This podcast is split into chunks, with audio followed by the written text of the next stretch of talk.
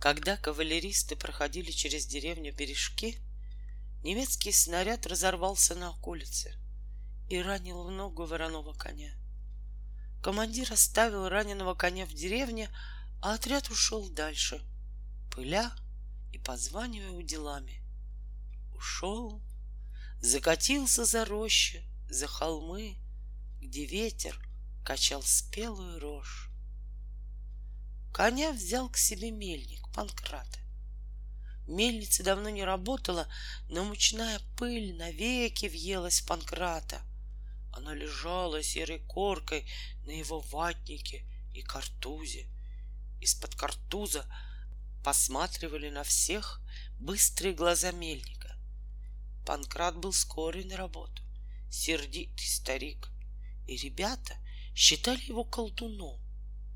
Панкрат вылечил коня. Конь остался при мельнице и терпеливо возил глину, навоз и жерди, помогал Панкрату чинить плотину. Панкрату трудно было прокормить коня, и конь начал ходить по дворам, побираться. Постоит, пофыркает, постучит мордой в калитку, и, глядишь, ему вынесут свекольной ботвы или черствого хлеба, или, случалось, даже сладкую морковку. По деревне говорили, что конь ничей, а вернее общественный, и каждый считал своей обязанностью его покормить. К тому же конь раненый, пострадал от врага. Жил в Бережках со своей бабкой мальчик Филька по прозвищу «Ну тебя». Филька был молчаливый, недоверчивый, и любимым его выражением было «Да ну тебя!». Предлагал ему соседский мальчишка походить на ходулях или поискать позеленевшие патроны. Филька отвечал сердитым басом: «Да ну тебя! Ищи сам!». Когда бабка выговаривала ему за неласковость, Филька отворачивался и бормотал: «Да ну тебя! Надоело!». Зима в этот год стояла теплая. В воздухе висел дым. Снег выпадал и тотчас таял. Мокрые вороны садились на печные трубы, чтобы обсохнуть. Толкались, каркали друг на друга. Около мельничного лотка вода не замерзала, а стояла черная, тихая, и в ней кружились льдинки. Панкрат починил к тому времени мельницу и собирался молоть хлеб. Хозяйки жаловались, что мука кончается. Осталось у каждой на два-три дня, а зерно лежит, немолотое. В один из таких теплых серых дней раненый конь постучал мордой в калитку у Филькиной бабки. Бабки не было дома, а Филька сидел за столом и жевал кусок хлеба, круто посыпанный солью. Филька нехотя встал, вышел за калитку. Конь переступил с ноги на ногу и потянулся к хлебу. — Да ну тебя, дьявол! — крикнул Филька и наотмашь ударил коня по губам. Конь отшатнулся, замотал головой, а Филька закинул хлеб далеко в рыхлый снег и закричал: — На вас не напасешься, на христодрадников! Вон твой хлеб! Иди, копай его мордой из-под снега! Иди, иди, копай! И вот после этого злорадного окрика и случились в Бережках те удивительные дела, о каких и сейчас люди говорят, покачивая головами, потому что сами не знают, было ли это или ничего такого и не было. Слеза скатилась у коня из глаз. Конь заржал жалобно, протяжно, взмахнул хвостом, и тотчас в голых деревьях, в изгородях и печных трубах завыл, засвистел пронзительный ветер, вздул снег, запорошил Фильке горло. Филька бросился обратно в дом, но никак не мог найти крыльца. Так уж мело кругом и хлестало в глаза. Летела по ветру мерзлая солома с крыш, ломались скворечни, хлопали оторванные ставни, и все выше взвывались столбы снежной пыли с окрестных полей, неслись на деревню, шурша, крутясь, перегоняя друг друга. Филька вскочил, наконец, в избу, припер дверь и сказал: «Да ну тебя!» и прислушался. Ревела, обезумев, метель, но сквозь ее рев Филька слышал тонкий и короткий свист. Так свистит конский хвост, когда рассерженный конь бьет им себя по бокам. Метель начала затихать к вечеру, и только тогда смогла добраться к себе в избу от соседки Филькина бабка. А к ночи небо зазеленело, как лед. Звезды примерзли к небесному своду, и колючий мороз прошел по деревне. Никто его не видел, но каждый слышал скрип его валенок по твердому снегу, слышал, как мороз, озаруя, стискивал толстые бревна в стенах, и они трещали и лопались. Бабка, плача, сказала Фильке, что наверняка уж замерзли колодцы, и теперь их ждет неминучая смерть. Воды нет, мука у всех вышла, а мельница работать теперь не сможет, потому что река застыла до самого дна. Филька тоже заплакал от страха, когда мыши начали выбегать из-под пола и хорониться под печкой в соломе, где еще оставалось немного тепла. «Да ну вас, проклятые!» — кричал он на мышей. «Но мы же все лезли из-под пола!» Филька забрался на печь, укрылся тулупчиком, весь трясся и слушал причитания бабки. «Сто лет назад упал на нашу округу такой же лютый мороз», — говорила бабка.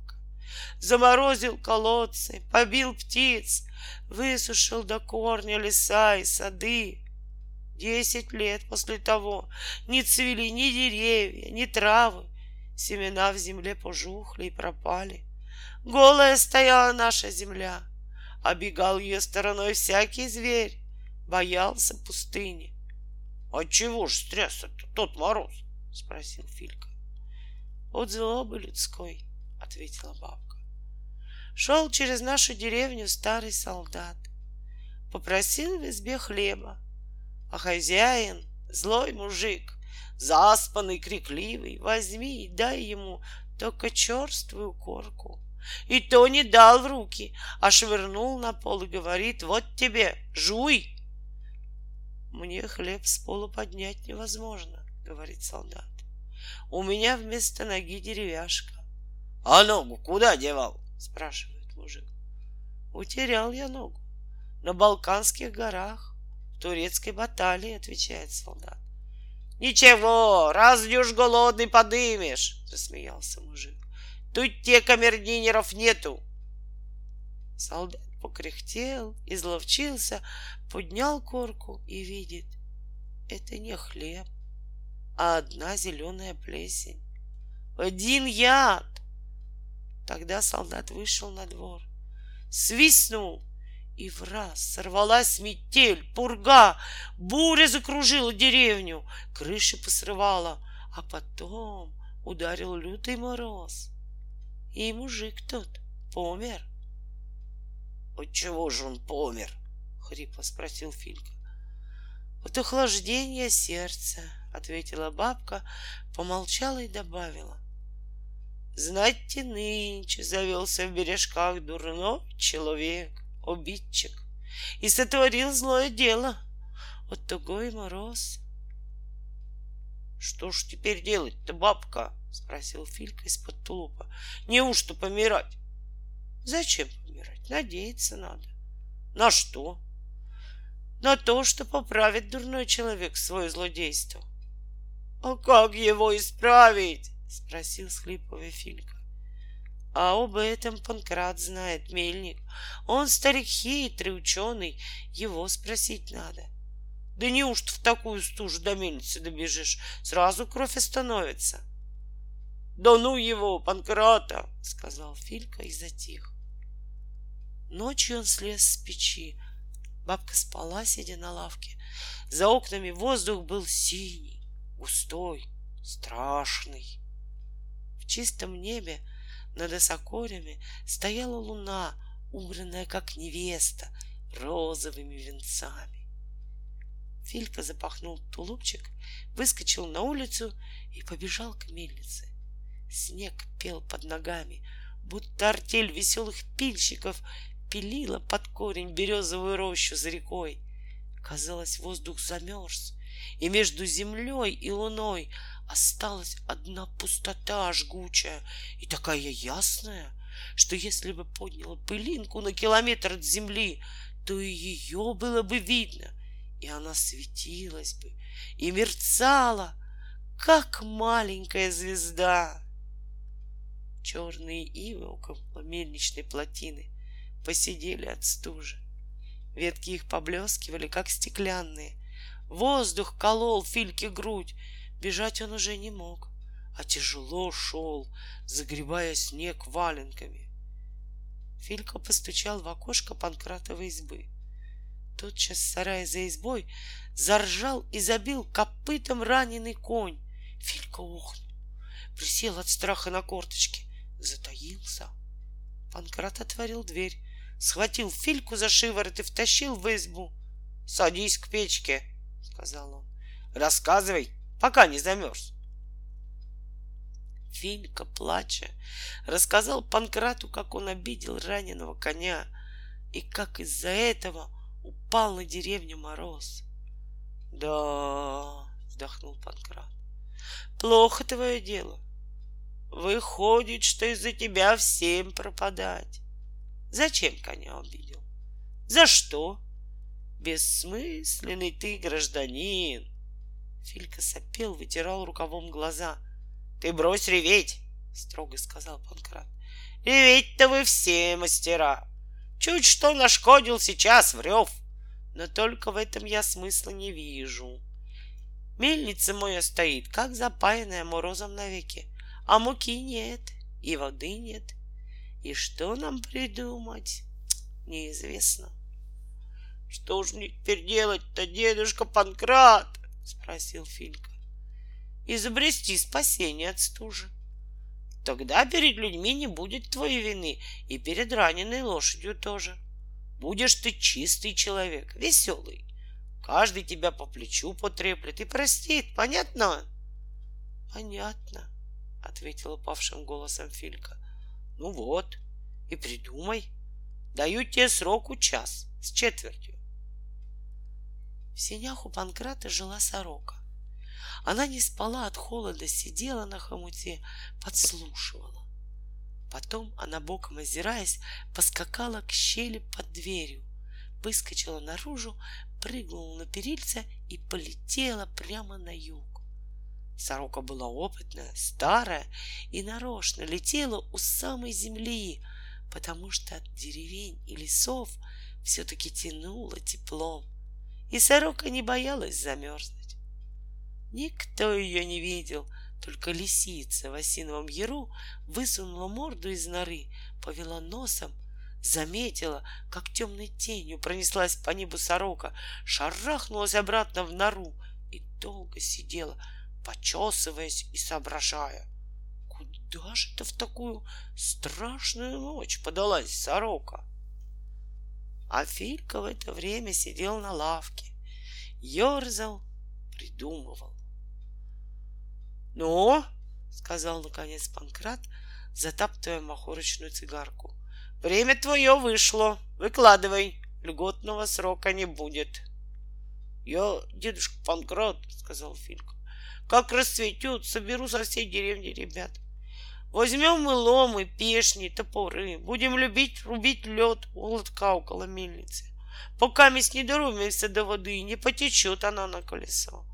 Как пойдет вода, ты пускай мельницу. Повернешь колесо двадцать раз, она разогреется и начнет молоть. Будет, значит, и мука, и вода, и всеобщее спасение. — Ишь ты, шустрый какой, — сказал мельник. — Подо льдом, конечно, вода есть, а ежели лед толщиной в твой рост, что ты будешь делать? — Да ну его, — сказал Филька. — Пробьем мы, ребята, и такой лед.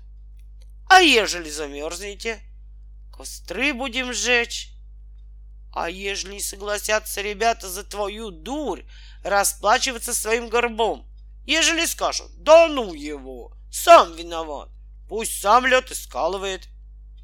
Согласятся, я их умолю. Наши ребята хорошие. Ну, валяй, собирай ребят, а я со стариками потолкую. Может, и старики натянут рукавицы, да возьмутся за ломы. В морозные дни солнце восходит багровое в тяжелом дыму. И в то утро поднялось над бережками такое солнце. На реке был слышен частый стук ломов. Трещали костры. Ребята и старики работали с самого рассвета, скалывали лед у мельницы. И никто сгоряча не заметил, что после полудня небо затянулось низкими облаками и задул по седым ивам ровный и теплый ветер. А когда заметили, что переменилась погода, ветки ив уже оттаяли, и весело гулко зашумела за рекой мокрая березовая роща. В воздухе запахло весной, навозом. Ветер дул с юга. С каждым часом становилось все теплее. С крыш падали и со звоном разбивались сосульки. Вороны вылезли из-под застрех и снова обсыхали на трубах, толкались, каркали. Не было только старой сороки. Она прилетела к вечеру, когда от теплоты лед начал оседать. Работа у мельницы пошла быстро, и показалась первая полынья с темной водой. Мальчишки стащили трюхи и прокричали «Ура!». Панкрат говорил, что если бы не теплый ветер, то, пожалуй, и не обколоть бы лед ребятам и старикам. А сорока сидела на раките над плотиной, трещала, трясла хвостом, кланялась на все стороны и что-то рассказывала. Но никто, кроме ворон, ее не понял. А сорока рассказывала, что она долетела до теплого моря, где спал в горах летний ветер. Разбудила его, натрещала ему про лютый мороз и упросила его прогнать этот мороз, помочь людям. Ветер будто бы не осмелился отказать ей, сороке, и задул, понесся над полями, посвистывая и посмеиваясь над морозом. И если хорошенько прислушаться, то уж слышно, как по оврагам под снегом бурлит, журчит теплая вода, моет корни брусники, ломает лед на реке.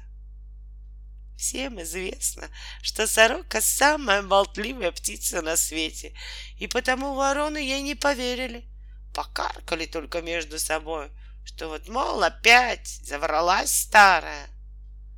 Так до сих пор никто и не знает, правду ли говорила сорока, или все это она выдумала от хвостовства.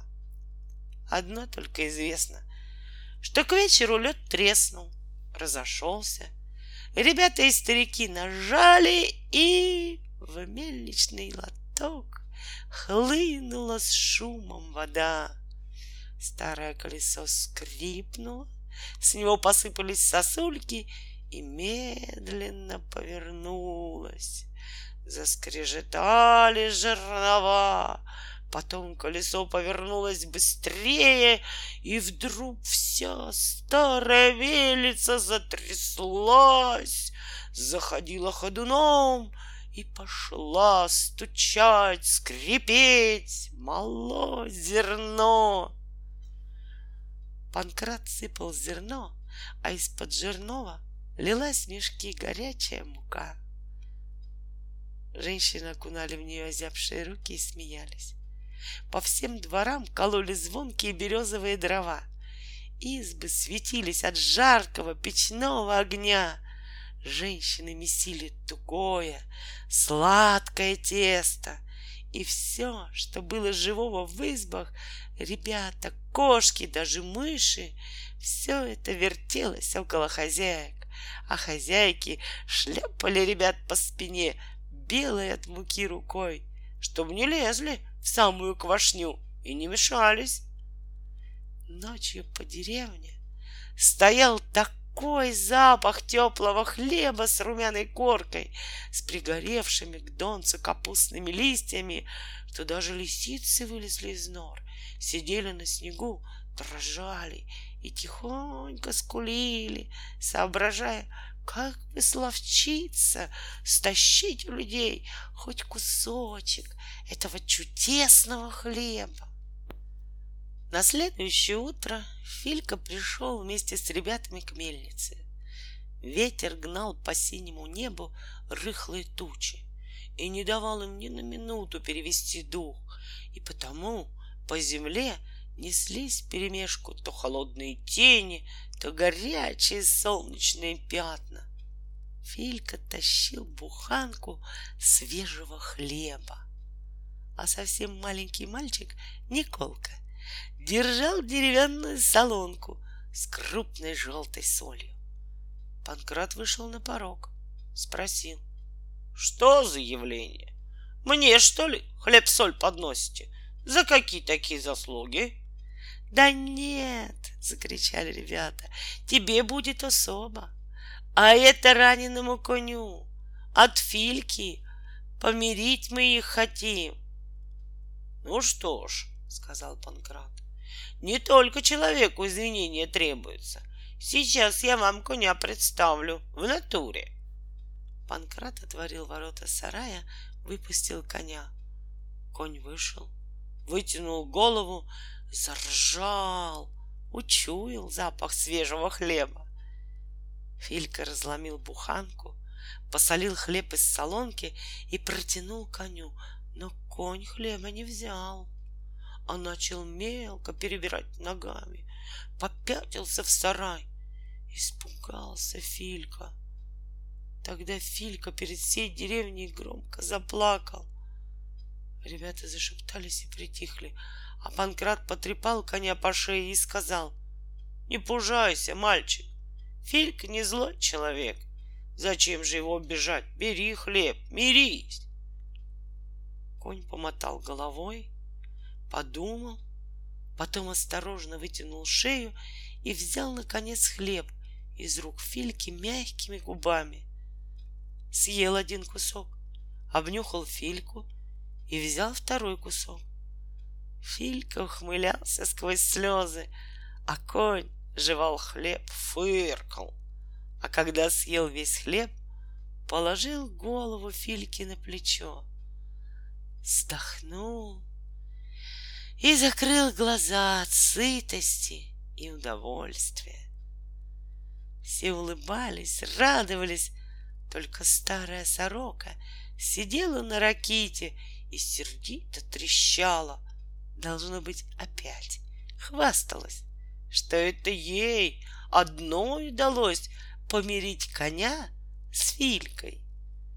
Но никто ее не слушал и не понимал, и сорока от этого сердилась все больше и трещала, как пулемет.